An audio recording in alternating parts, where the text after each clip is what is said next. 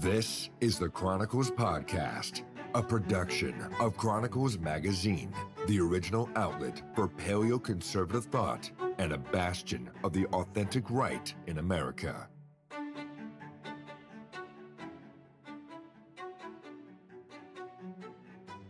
Well, welcome everybody to another episode of the Chronicles Magazine podcast. I'm very delighted to have with us today Charles Haywood. He's been a blogger and a tweeter, and he does a lot of book reviews. And I've really enjoyed his book reviews over the years. And um, he, I find him a fascinating mind. We have a lot of the same trajectory, and uh, I think we get along really well. We'll we'll see what happens here in the next thirty minutes.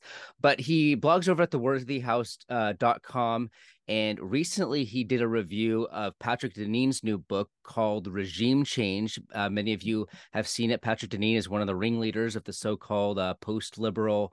Uh, order kind of that's that's sort of the the name that they're going by and it's it's we're going to get into a little bit about uh, what we think about the their agenda and their um, their instincts and their demeanor and the way that they approach um, sort of the end of the liberal 20th century American empire. It's it's uh, you know people have seen Patrick Deneen and Adrian Vermeule and um, there's one other person that's that that's like sort of a trio there. But we're to get into Patrick's book. Uh, Charles, you wrote your review of it just last week. I saw you posted on Twitter and I said this is a good conversation to have. So thank you for coming on. I'm delighted to talk to you. I am pleased to be here, and as you say, I do write a lot of book reviews. So a substantial portion of my book reviews are actually my own thoughts masquerading as book reviews. So I, I can't claim to be as uh, incisive necessarily in reviewing, uh, or rather, I am incisive in reviewing, but I, I add additional things, and hopefully that that adds value to the reader. Yeah, I think I think book reviews aren't just like book reports. Like we're in fifth exactly. grade and we have to, you know, list things that we learned, but they're actually just platforms to, you know, in, engage with ideas. Um, so Patrick, I will say, I will say, yeah. main thing the the review is actually getting pretty wide play. Uh, in part, that's I think because Deneen's book is sinking like a stone, and so yeah, it's the, being a big fish in a small pond because there's not going to be a huge pond of reviews, unlike it was for his earlier book, Why Liberalism Failed. But Ross Douthat, the House conservative at the New York Times, who I don't dislike, but he, he is kind of the House conservative, uh, is um, wrote a a piece on it, which was a, a good piece but he mentioned that it was subject to criticism both from the left and from the right. And for from the right, he linked my piece. So I get New York Times traffic now. I'm very excited. Oh, well, there you go. That's I wonder if he knows other books that you've favorably reviewed, if he's aware of. I've reviewed a couple of his, but I mean, yeah. I, I like Ross Douthat uh, quite a bit. I think he's, he's a smart guy and he's he's not subject to some of the debilities that I perceive in someone like Vermeule. Mm-hmm. I have not read Douthat's latest book uh, last year, I think, which was about, I think, his struggles with Lyme disease. Uh, kind of not political enough for my tastes, right. uh, but I'm sure it was a good book as well. Right. Patrick Deneen, um, what was your exposure to him and his ideas before this book? Did you read Why Liberalism Failed? I've read all of uh, Deneen's books in this genre. So he's actually his first book in this genre was a collection of essays called "Conserving America" with a question mark, which I think was published in 2015 or 2016. And then some of those same themes, uh, but not all of them, were covered, and the ones that were were uh, were covered obviously in more detail in his 2017 2016 book "Why Liberalism." Failed, which I actually thought was inferior to some of the thought in conserving America. I think it, it, I'm not sure that Deneen. Some people just aren't cut out to write longer books for a variety of reasons. The late Joe Sobran was like that. He was mm-hmm. incredibly good as an essayist, but he never could really write lengthy books. And he said he admitted this, uh, and that was of course before that. You know, William F. Buckley, that Judas, as I like to call him, excommunicated Sobran from the conservative movement. Be that as it may, I'm getting off track. So Deneen is uh, this is kind of the third book in what I regard. I mean, it's not a trilogy in the sense of a fiction trilogy with an arc, but it's a, a set of his books that is supposed to as I understand it, and I think he would agree with this, outline his post liberal project. The mm-hmm. earlier ones outlining the philosophical defect at the heart of the Enlightenment, which I 100% agree with, and this most recent book being what we should do about it which was disappointing did you have so you read why liberalism failed um what did you think of that book first well i thought that book was fantastic and part of that was the the moment at which it caught me uh, mm-hmm. as i like to say uh, to my eternal shame I used to be, for example, a big supporter of George W. Bush. God rot him, as I like to add next to his mm-hmm. name now. Like you know, Muslims say peace be upon him for Muhammad. I had God rot him for George W. Bush. But um, it's somewhat less complimentary than the uh, appellation for Muhammad.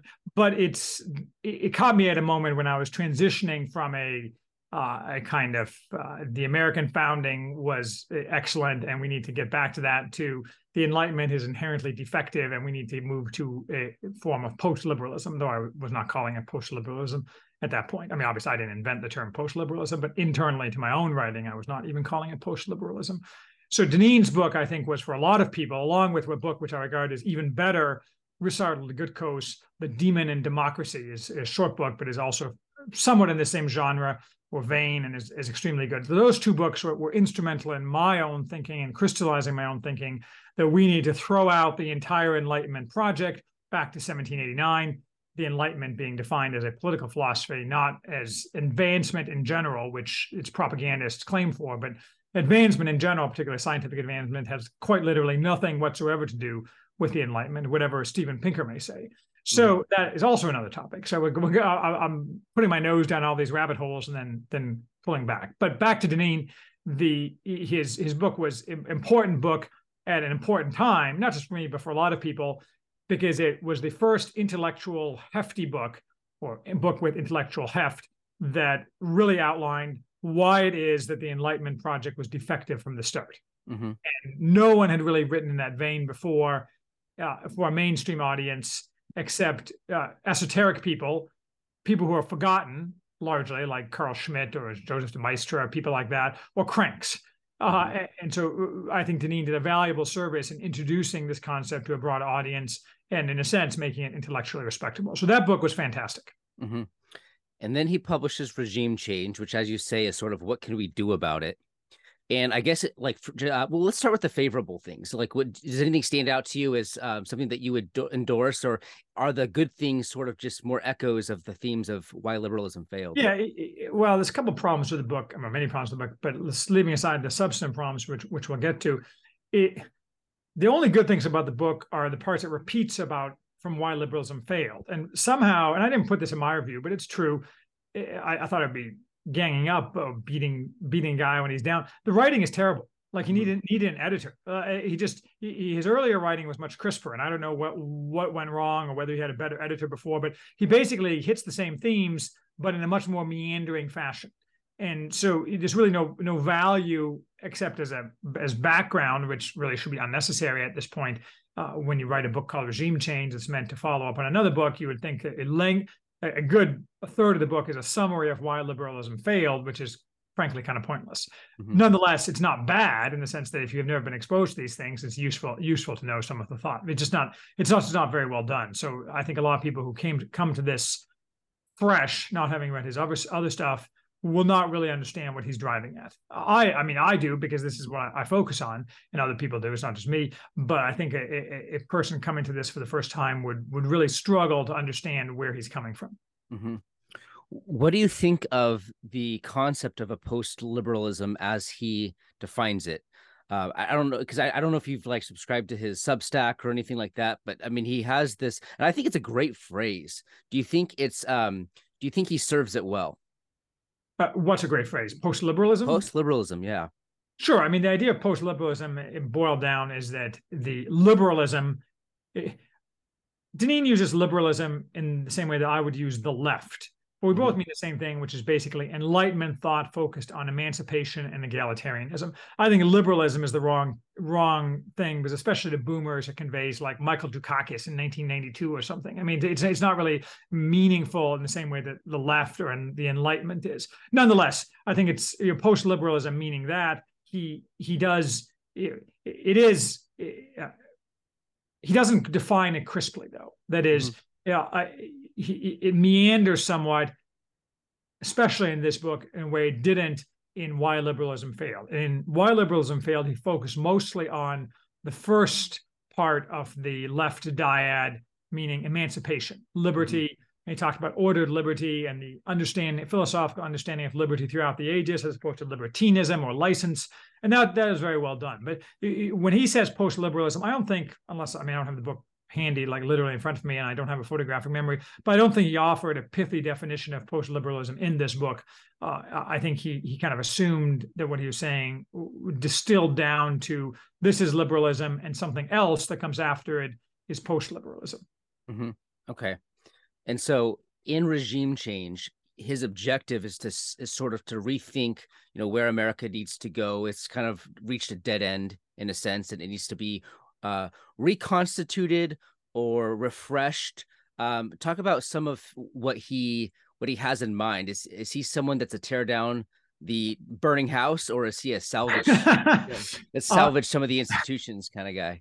I mean, he focuses on America, but I mean, really philosophically, what he really means is the West, but really America, America is the focus. Mm-hmm. And his his the book is titled "Regime Change," and he, he what he calls for at kind of the highest level is a change in the elite. So when I say, and people on the right in general say the regime, what they mean is in essence is the interlocking set of elites who rule us in a leftward direction and control politics, culture, the media. Let me so let me let me jump in there for a second. Um, he doesn't have in mind dynamics between Republicans and Democrats, which is really something that's important. Is like we have to look Absolutely. beyond that. We have to look beyond that. He's not he's not attacking Democrats. He's attacking a certain milieu, a certain political milieu that overarches the entire apparatus of government he does not use the term uniparty, but that is the term that people w- would use. What he means is the ruling class or the elites. I mean, mm-hmm. other people have written extensively on elite theory. Obviously, Machiavelli wrote on, and uh, in the modern times, James Burnham wrote on elite theory. Neema Parvini has written a book uh, recently on it. So, elite theory is a well understood thing. It's not very well understood by Patrick Deneen, as it mm-hmm. happens. Uh, mm-hmm. but he, what he is referring to at kind of a high level is the elites, the people who are in charge and he thinks quite correctly that they suck and that it's the the, the, the our elites and he says this in so many words our elites constitute a tyranny. He doesn't really define tyranny but presumably he uses it in the in the traditional understanding of it which is a uh, you know the greek tyranny monarchy kind of distinction that is oligarchy uh, versus aristocracy a group of people who are ruling for their own benefit to the detriment of the common people and in this case to the detriment of the common good. If there's a single focus of Deneen's book, it's that we need to have rulers who rule for the common good rather than for their individual interests. By which he means, there again, he doesn't draw this distinction clearly, but it's an important distinction. He means only in part their material interests, but probably even more so their ideological interests. That mm-hmm. is their desire for for left hegemony. But again, that's not, somewhat gets lost in the weeds. Deneen is not great at making crisp distinctions about important matters. Right. I've seen some criticism of the book um, that basically can be summarized by saying he doesn't like fully or, or completely abandon some of the themes of liberalism. What do you think about that? Well, that's exactly right. He he. If I had to boil down my objections to the book, it's not that Deneen's a bad person or even that he's a leftist. It's that his book, and I think his own personal philosophy, is neither fish nor fowl. It's betwixt and between, you know, lukewarm. There's he says that we live in a tyranny, but his solutions to that are basically there's two major problems. His solutions are silly, frankly. Like let's mm-hmm. expand the House of Representatives to six thousand people, and that way somehow magically we're going to get a totally new regime where the old regime will give up all its power and the common people and the new aristocracy that will arise from somewhere will rule together in harmony in a big big old healing circle as i put it in my review so that's it there's no path from here to there. It might, in fact, be the case that if you eliminated everyone in the current elite and replaced them with a new elite and then had 6,000 people in the House of Representatives, you might, in fact, get something for the common good. But there's no path from here to there. Mm-hmm. Even if you add, if you increase the size of the House of Representatives, you wouldn't get what he's looking for. You just get more clowns in the House of Representatives. It'd just be silly. Uh, but the, the other problem, which is related, is that he he refuses to uh, to abandon some of the core principles of liberalism because he's afraid, he doesn't say this, but this is my read, because he's afraid of being, being persona non grata and being called, particularly being called a racist, but also a sexist or whatever, you know, a hate monger, whatever the, the terms of the left are to attempt to discredit without argument their opponents. He wants to avoid being called a racist, for example. And so therefore he doesn't, he he says he, he doesn't acknowledge the the problems that are inherent in in racial matters in America, but blames them all on white people.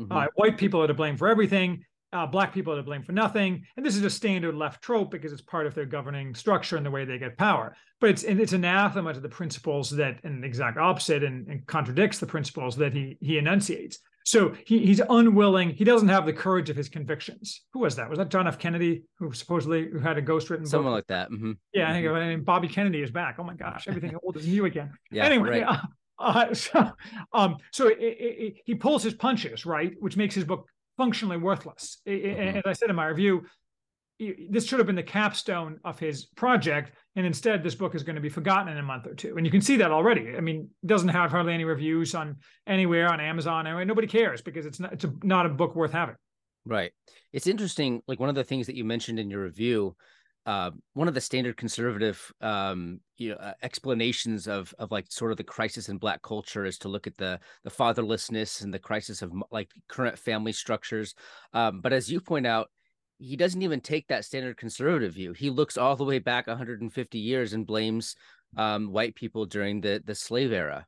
Right. Bl- more specifically, it's not slavery. He blames all modern day black problems in America on slave families being broken up um, which is, is something obviously happened during slavery, though the extent to which that happened is is, unclear to me. But obviously, you, no serious person can think that's the root of modern day problems. And more typically, people would describe any number of other things, whether that's the cultural damage done by the Great Society, or whether it's you know, Jim Crow and housing discrimination or inherent differences between blacks and whites, whatever. People come up with these different explanations, and maybe it's some combination of those. But I've, I've literally never heard this as an explanation for modern day black problems. Mm-hmm. I don't mm-hmm. know where, and it's not clear to me why he would he would ascribe it to this, except to to basically make it it's like saying Cain, your ancestor, did this, so now you have the mark of Cain, white people. It's it's completely bizarre.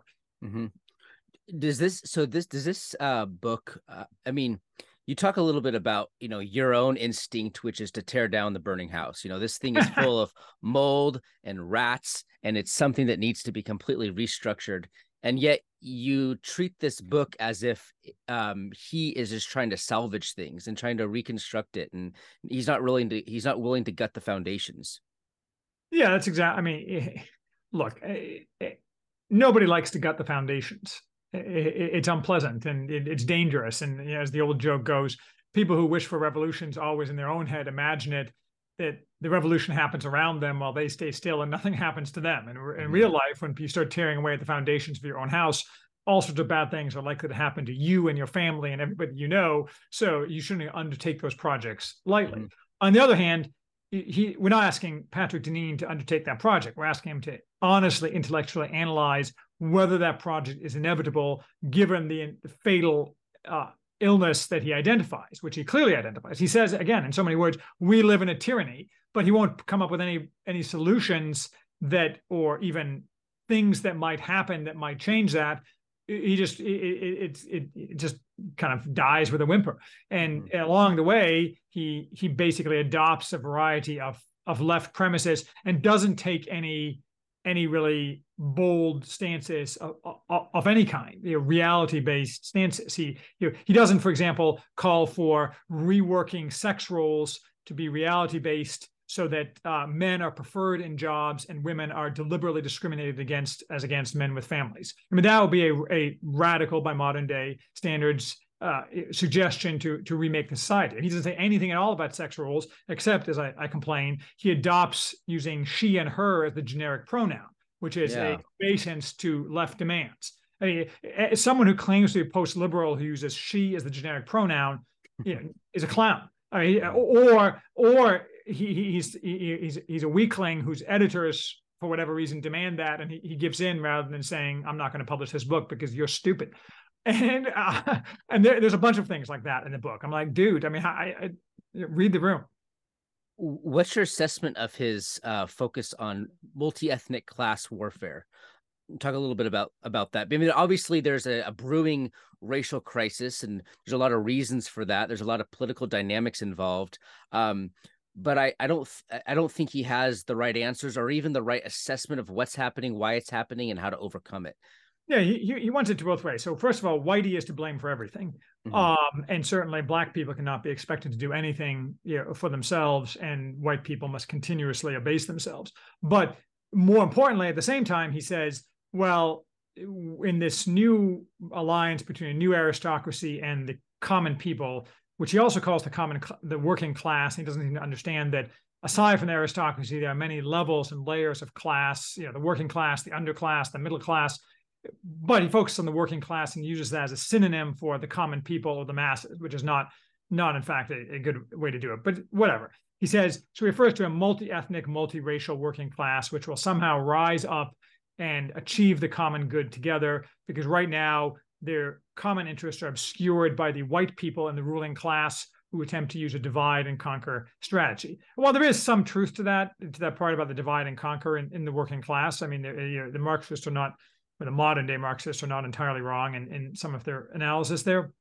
The, mm-hmm. the fact is that it's not at all clear, as much as it pains me to say it, that there is any real common, there's an adequate amount of common good or common aims between black and white people in the non-elite classes after decades of anti-white hatred being whipped up by the left as a tool of political power, yeah, of course, I mean, black and white people have the same basic interests. Like, let's not get in car accidents, let's not get murdered. we all have that kind of in common. But in terms of political aims, it's not clear that as the there's enough commonality left between black and white working class, in his terms, uh, people in order to allow them to jointly work to achieve political power. Mm-hmm. His claim basically is that these people can work to achieve what he calls demotic power. He, he also has a bad habit of using overly fancy words like demotic, but demotic power, meaning popular power, they can somehow achieve this. Though again, there's no evidence, even if everyone who's multiracial, multi-ethnic, or one great block of working class power, they would have no impact whatsoever because their the regime has all the power. And he doesn't seem he, his claim is that somehow these people will wield their political power and the regime will simply literally dissolve itself and all its members will give up all their power and and not cause any problem. I mean, it, uh, it's like you know, Big Rock Candy Mountain kind of book. I mean, like, yeah, sure. I mean, if Big Rock Candy Mountain exists, I'm sure it's great to climb it and get your your Big Rock candy. But Big Rock Candy Mountain doesn't exist, so you're not going to be climbing it, and that's what this is. I think I see this a lot as as a problem in American legal theory, political theory discourse. There's um, we live in sort of a post-rationalist age, as Deneen would admit. Um, but there's just this complete ability, and I think it may even be a particularly American problem, but this complete inability to draw a connection between some ideal and where we're actually at and what we actually need to do to confront actual particular specific problems that face us right now. I mean, he spends a lot of time in in Rome, in ancient Rome, the you know the Roman Republic, even some of the Greek ideals, which I think are fantastic, and people should study those and learn from those and digest those. But there's the difference between the ideal and the particular problems that we're facing today are just enormous. And if you don't have specific solutions to actually address specific problems, um, the ideal is actually going to be further away than when you started. Yes, absolutely. I mean, and he doesn't have any specific solutions. I, I don't mean to berate this, but he it's very it's very eggheady in the sense of, as you say, focuses on these past you know, analyses. He doesn't even really focus on history. It's mostly past political philosophy, which again is a defect. That is, mm-hmm. it, it, it, it's it's well known or should be well known that the ancient Greeks of classical Athens looked down on philosophers. That is, philosophers were not the elite of society. Philosophers were these guys who the real elite of society thought were basically wasting everyone's time, probably corrupting the youth, definitely corrupting the youth in some cases, and weren't of any particular value to society. It's just that we now look back and we're like, well, these guys had interesting things to say, so let's focus on them. But the history is more important than philosophy. This is a, this is a key principle that people should remember that you, your philosophy is useful for advising the people who make history, the men who mm-hmm. make history. As I would like to say, say the uh, the bumper sticker that says "well-behaved women rarely make history" is totally accurate if you take out the well-behaved part. And so the the philosophers advise the men who make history, and maybe they give good advice, or maybe they don't. Famously, Plato went to Syracuse uh, and uh, and to advise the uh, the tyrant Hiero I think Carl, uh, uh, Leo Strauss wrote a, wrote a, wrote about this and barely escaped with his life because he came in with all these like fancy things and the tyrant didn't think much of them and he had to run away. So I mean, the the, the point is that well, there's nothing inherently wrong with a project that analyzes things using political philosophy. It's it's not really surprising to me that he doesn't come out with something that says we should do A, B, and C, because fundamentally doing A, B, and C requires conditions precedent that Patrick Deneen, or for that matter, CJ and Charles, are unable to to deliver. The, the history will reveal what those things are, whether that's you know nuclear war or you know the, the the new Franco or whatever it may be. It will reveal itself to us. And at that point, philosophy may inform those things. Mm-hmm. So it's, maybe it's a little bit of an unfair criticism to say, well, Patrick Deneen doesn't give us all the answers. But really, the only answer he could give us is you know, extreme violence will result in the termination of the regime with a lot of dead people. And maybe after that, our new regime should have these principles. I mean, that's not, that book is going to not sell, not sell a lot of copies, or at least if it does sell a lot of copies, people will say that he's calling for those things to happen. Even though intellectually you can make the distinction that I'm not calling for these things to happen, I just expect these things to happen because it's inevitable. But you can see why he didn't do that because he wouldn't be invited to nice places anymore it's it's interesting because one of the people that um mainstream conservatism, mainstream academia would really have a problem with is the right wing using Carl Schmitt. Um, and Carl Schmitt, I think, is is a key. Uh, uh, you know, once you read him, once you realize his political vision, you can see in Schmitt someone who looked at at at real political realism as the tool to confront liberalism. And that's sort of something that Schmitt brings to the table that a lot of people are uncomfortable with. And I find it ironic that that Deneen works in the same circles as Adrian Vermeule, who is, you know, allegedly, you know, a Schmitt scholar or someone who's benefited from Schmitt, and yet they they don't they, they don't touch the, the a lot of political realism. They don't touch things about what actually should be done besides various, you know, constitutional tinkerings. Um, but if you can strip away the ideals, if you can strip away you know the philosophy and just look at the historical dynamics of things you can see in schmitt someone who actually informs us of of how to approach political problems in a realistic way the problem is is that a lot of the solutions necessary are are not consistent with uh, a tenured position at well yeah I, am a huge carl schmitt fan i have uh, thoughts on most of his important books and i'm working through essentially mm-hmm. all of his works that translate into English because my German is basically non-existent. Uh, but your point is well taken. I mean, I, I you, you, probably shouldn't bring up Vermeule to me because I think he's a you know stupid midget clown, and uh, and, and you know that's why I brought him up.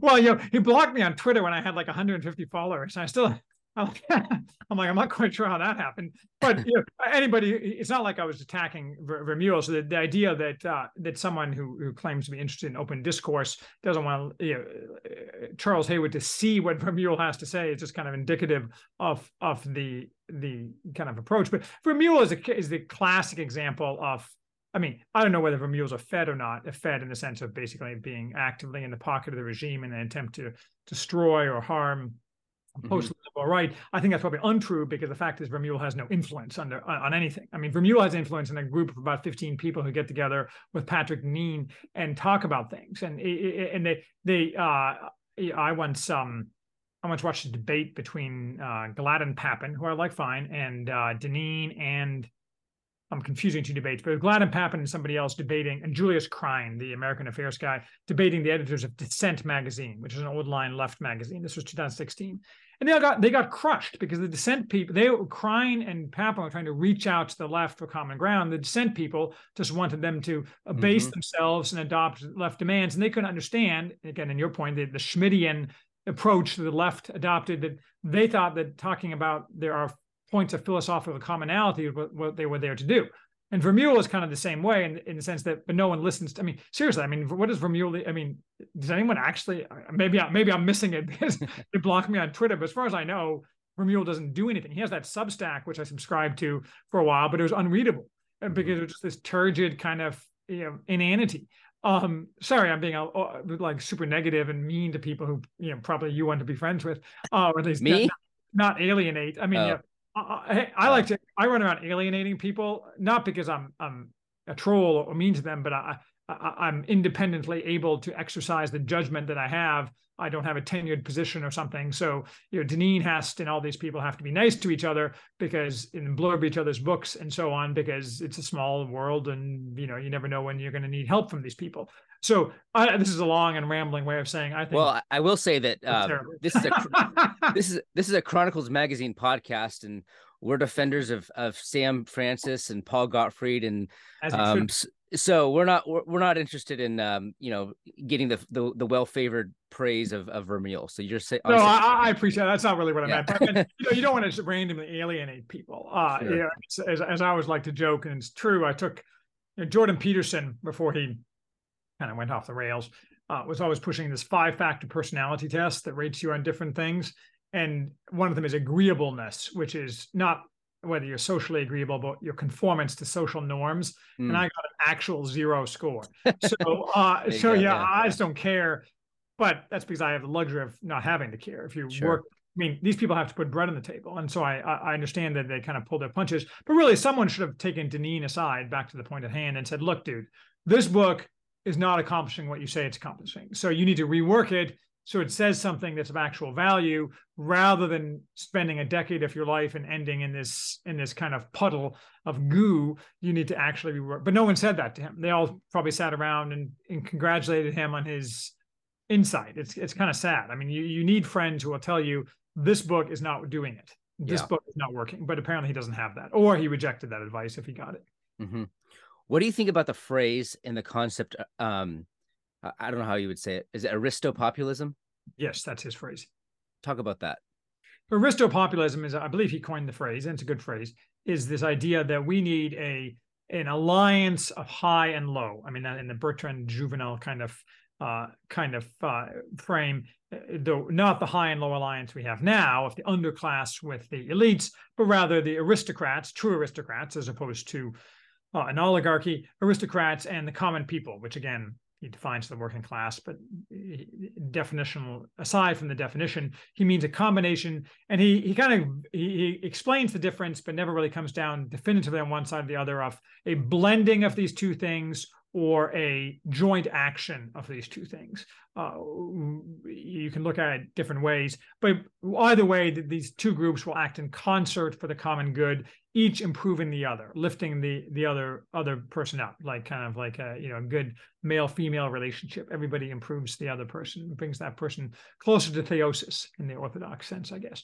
Mm-hmm. and, and you the problem is that there's no actual examples of this in human history uh, maybe the American founding comes the closest, but the fact is that the elites always rule, and you want them to keep in mind the interests of the common people, and you want them to listen to the common people and have some protections for the common people, and you want them to have, uh, in particular, structural protections. So, for example, in the medieval uh, world in Western Europe, custom was what protected the common people that it prevented uh, it, the monarch or people lower lower down in the elites from just randomly abusing the common people. I mean, what you see in movies about how the common people were abused constantly, randomly by by by nobles is a complete fiction. Obviously, those things did happen, but the fact is that those those societies were, eh, were worked extremely well in the sense that Deneen is is is going after aristopopulism, but that's only because the aristocracy was good, not because the common people had some power over the aristocrats. Mm-hmm. The common people never have any power over the elite.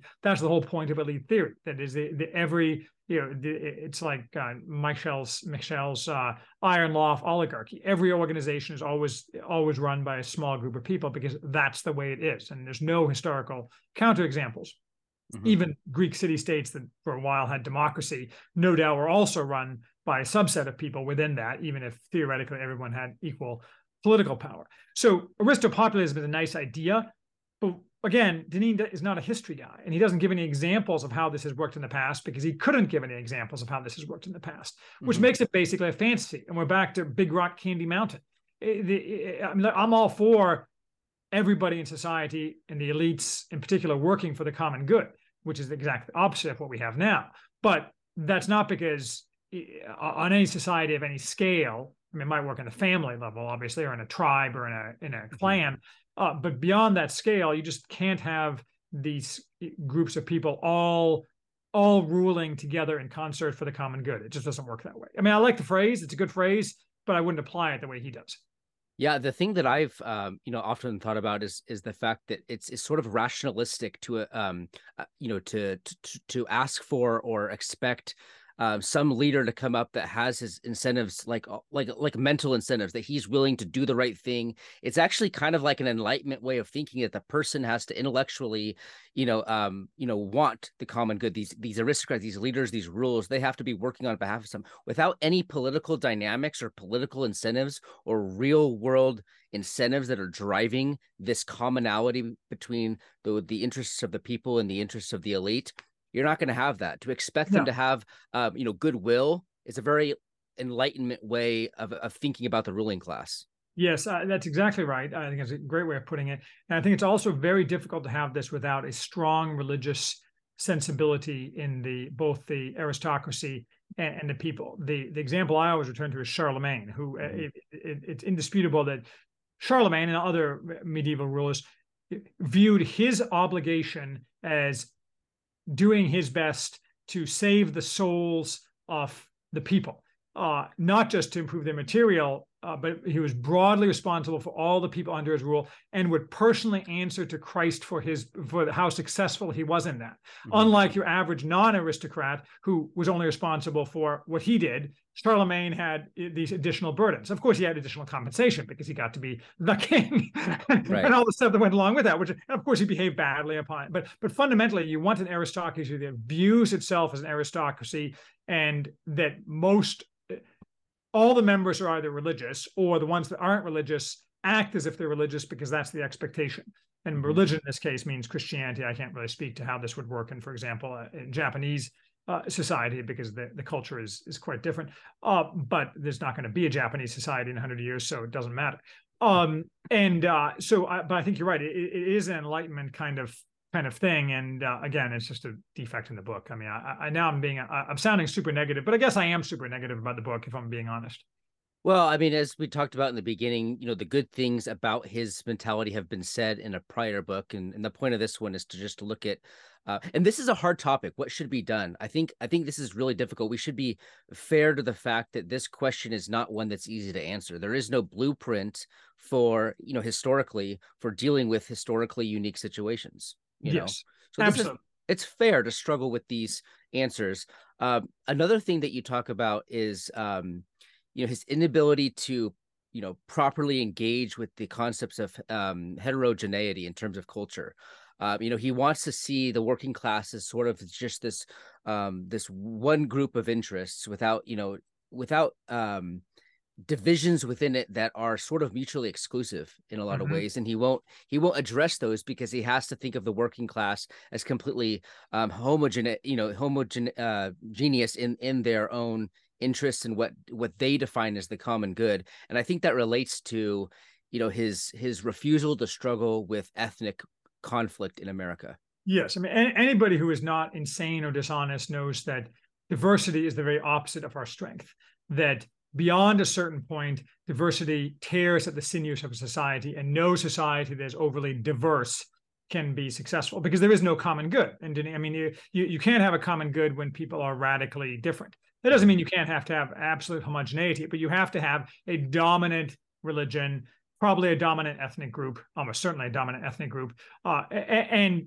common common loves, common enjoyments, common goals. Mm-hmm. Those things are absolutely necessary for any societal success and certainly necessary to distill a common good out of it. Yet he makes literally no effort to advert to this. And in fact, denies it functionally, though he doesn't discuss it uh, specifically because that might be racist. And so uh, he, he, he talks about common good, but he never talks about what the common good might be, except for something that magically arises out of the healing circuit healing circle where aristocrats and the working class all sit down and hug it out. I mean, that it, just it, fundamentally, if he was writing an honest book, he would probably write something like, um, "Well, you know, the regime needs to go away. That's probably going to involve a bunch of violence. Sorry about that. After that, there's not going to be a United States, but there'll probably be some successor states. Those will probably be sorted uh, by obviously by political belief, probably to some extent by religion and ethnicity and race." Uh, and those people, those individual successor states will be able to perhaps through their elites uh, and with some cooperation with the common people, deciding what the common good is and implementing that. And some of those will be successful and some of them will be disastrously failures because that's the way the world goes. But he didn't write any of that. But that's that's what he should have written, basically, with a lot of details around it. Mm-hmm. So it's it's interesting when I think of the the integralist phenomenon, right? That's the sort of they're very historically minded. I mean, they have their minds sort of set in classical Europe.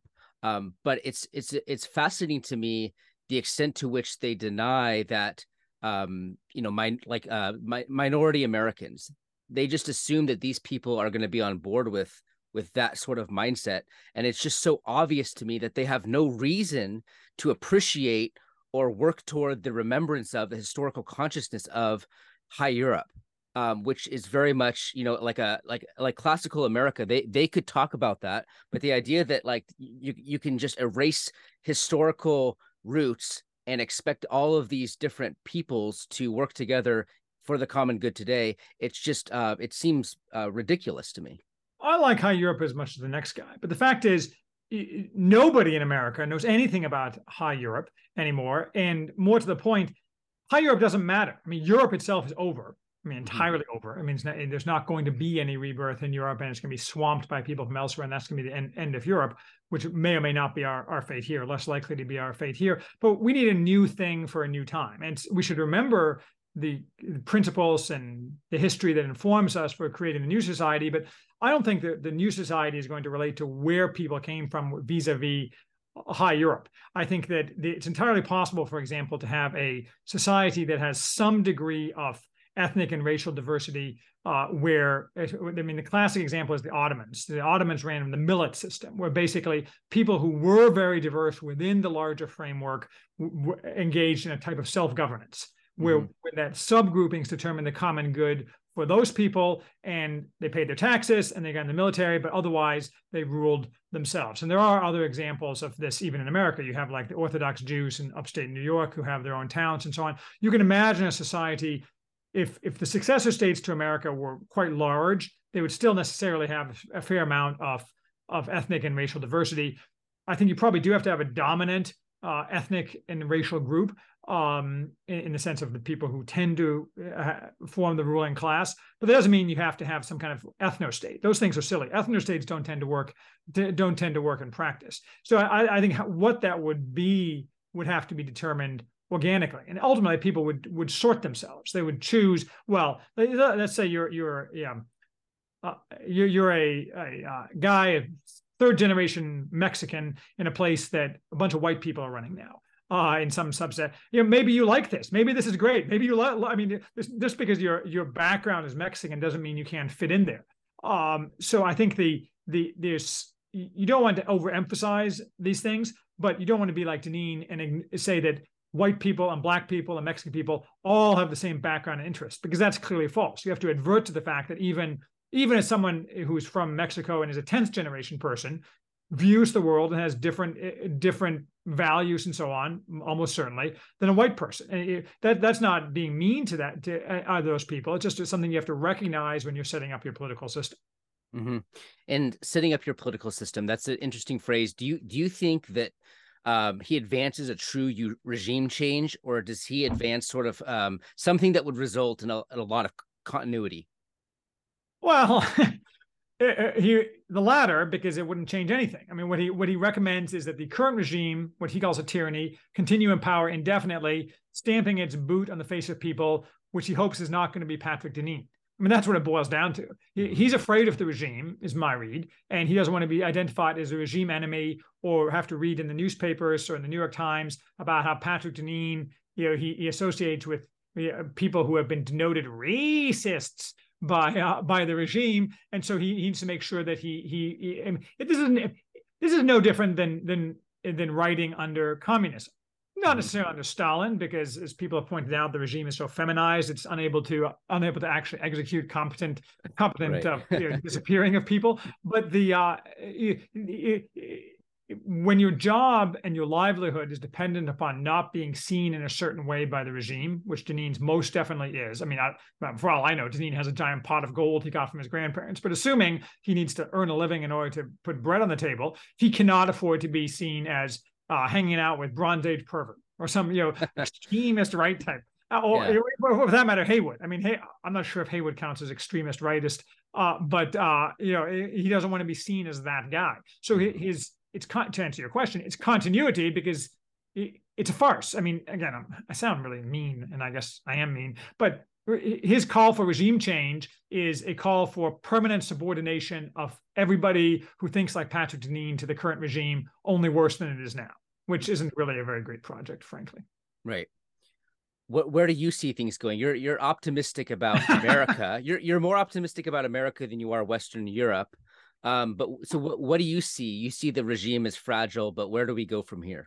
Well, I, I mean, my I see two things. So they're, they're the same thing at root. I see the regime being fragile. That is to say, not lacking power, but unable to withstand any kind of crisis, and therefore crumbling necessarily in any kind of significant crisis, whether that's losing a war, getting hit by an asteroid, or a real pandemic, or or, or something like that. Mm-hmm. So I think the uh, uh, what that would result in would be a bunch a free for all with people trying to create a new regime and grab power and so on. But uh, the other thing that my kind of constant prediction is that the and because based upon history, uh, I give various examples. My classic example that I like to give is the Finnish Civil War of 1919. But it is it is definitely the case back to the Enlightenment and liberalism that the a, a key or core habit of the left, liberalism, Enlightenment thinkers, what have you, uh, is always that if to because they see the world as an arrow of progress leading towards utopia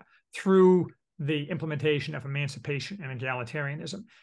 If that is threatened in any meaningful way, if they perceive that the ratchet is moving backward, they inevitably begin a war or start mm-hmm. violence at a, a, very minimum. So if I uh, my my prediction, which I stand by, is that, and that is, is itself also a crisis to link it to the first part. That were there ever to be the case that the left's power were perceived to be eroding, then the the left is likely to start a war, which will lead to unpredictable consequences and ultimately to the to the collapse of the regime. Uh, I mean, so for example, if like I don't like Trump you know, Trump has all the defects that Trump has, but Trump is a fire starter. If Trump gets elected, even against the fortification of the election, uh, and, and, you know, President Biden is de-elected in 2024, I guarantee that the left will immediately engage in mass violence mm-hmm. because that's the way way it goes, and that kind of thing is what will, will lead ultimately to uh, to regime collapse and some kind of regime change. That doesn't mean we're going to get something better. Uh, uh, uh the my underlying theory to advert to what you said about the optimism is I think there's a lot of good left in America, but I do I think that there's a lot of pain between here and there, between some form, future form of let's call it aristopopulism, uh, with the regime having disappeared. The regime disappearing here means the regime, all the assets of regime functionaries get confiscated they all get exiled or sent to the country, forbidden to participate in politics, forbidden to touch the internet if they're not in prison or otherwise punished. I mean, that's the kind of things that result in regime change, not mm-hmm. having a bigger House of representatives. exactly. Right. Well said. I think that's a great way. Um, I think that's a great way to conclude it. So, I mean, the point is not to be anti uh, Deneen, but um, it is difficult to talk about themes like regime change. Um, I don't think he lives up to the to the phrase you know that's that's sort of the point you know these are difficult conversations but regime change is serious business and i don't know think i don't know if deneen is is arguing seriously you know uh, you know about that. So um do read his earlier book. It's better than his his newest book and we're not anti deneen here although uh, you know paul gottfried is going to enjoy our criticism uh, of this book and and the integralists in general but um anyways pitch whatever you want to pitch and i appreciate the conversation. Well no I, I write at theworthyhouse.com, which is all free. I just am I writing. I, ha- I have a lot of stuff there on a lot of different topics, which I some of them are interesting to some people, some of them aren't. So there's there's 500 something lengthy pieces to read. I show up on Twitter occasionally. I'm not really a hot takes person on Twitter, but I show up occasionally on on Twitter at uh, at the Worthy House, Charles Haywood, if you're interested. Perfect. Well, thank you, Charles. I enjoyed the conversation, and next time we'll have you and Paul. Maybe we can do a follow up conversation. But he's been wanting to talk about them a little bit. I know people have been wanting to hear what he has to say, but maybe we'll do a Schmitt conversation because you've been going through concept of the political, right? Uh, I have, though, and I'm very up for that conversation. Though I, I would be intimidated to have a conversation with with uh, with Gottfried on uh, on Carl Schmitt because you know he uh, he's forgotten much more about Carl Schmitt than I have ever known. So I, am not sure that I would shine in that conversation, but maybe I could learn something. So yes, I, I would love to do that. Yeah, well, good. Okay, well, it's good to hear from you, and we'll have this um, this uh, conversation up within the next couple days. Awesome. All right, talk to you later. See ya. All right, I'll end the recording right there. But um, again, thanks for coming on. I I appreciated it. Yeah, it's good. good. we did not get. I almost worked in the Supreme Court decision at the end there because one of my points. Uh, oh, I forgot. Yeah.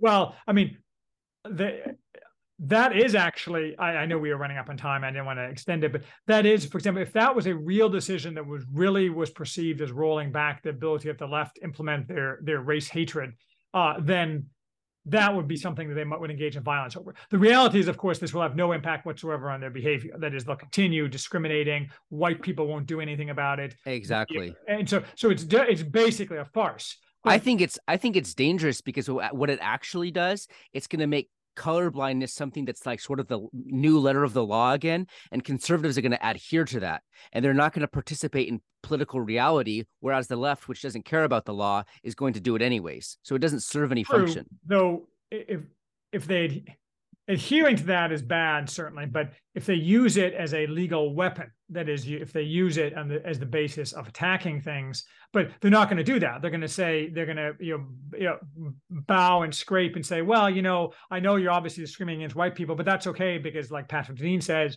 you know some guy who's not related to me was mean to some slaves 150 years ago so you know why would i file this lawsuit um, mm-hmm.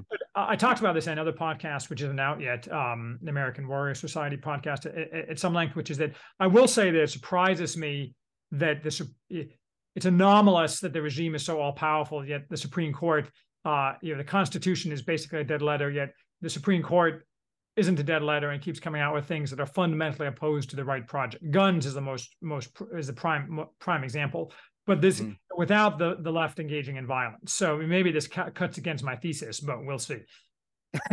yeah, well, it, will it'll be interesting, but um, of course, the you know the leftist, uh, you know, journalist freak out is always always enjoyable. So I I was out out doing stuff on the farm, so I, I right before we got on, I saw that this had happened. I haven't, yeah. I haven't seen the freak out, but I assume the freak out is ongoing. it's ongoing, and it's always a source of gulag entertainment. So that's yeah, what so I enjoy. I'll, I'll, go check that out now. Though I try to stay off Twitter. I mean, I, I was off it. I think we talked about this off uh, on the Contramundum. I was off Twitter for all of Lent, and you know, I felt a lot better for it, though less well informed. But I felt better spiritually, certainly. Of course, yeah. Well, I mean, be, being well informed is just inviting yourself to you know negative spirits. Right. I mean, who needs to be informed about you know trannies, yeah. drag queens abusing children? I mean, what the hell? I, I see more disgusting content, sexual content from conservatives warning against it than I see from the left. You know, oh, so absolutely. yeah, but, I mean, yeah. At some point, you're like, anyway. So yeah. Okay, well, thank you very much for having me on. Looking thank you for thank you for coming. Talk to you soon. Talk to you soon. Mm. Bye bye.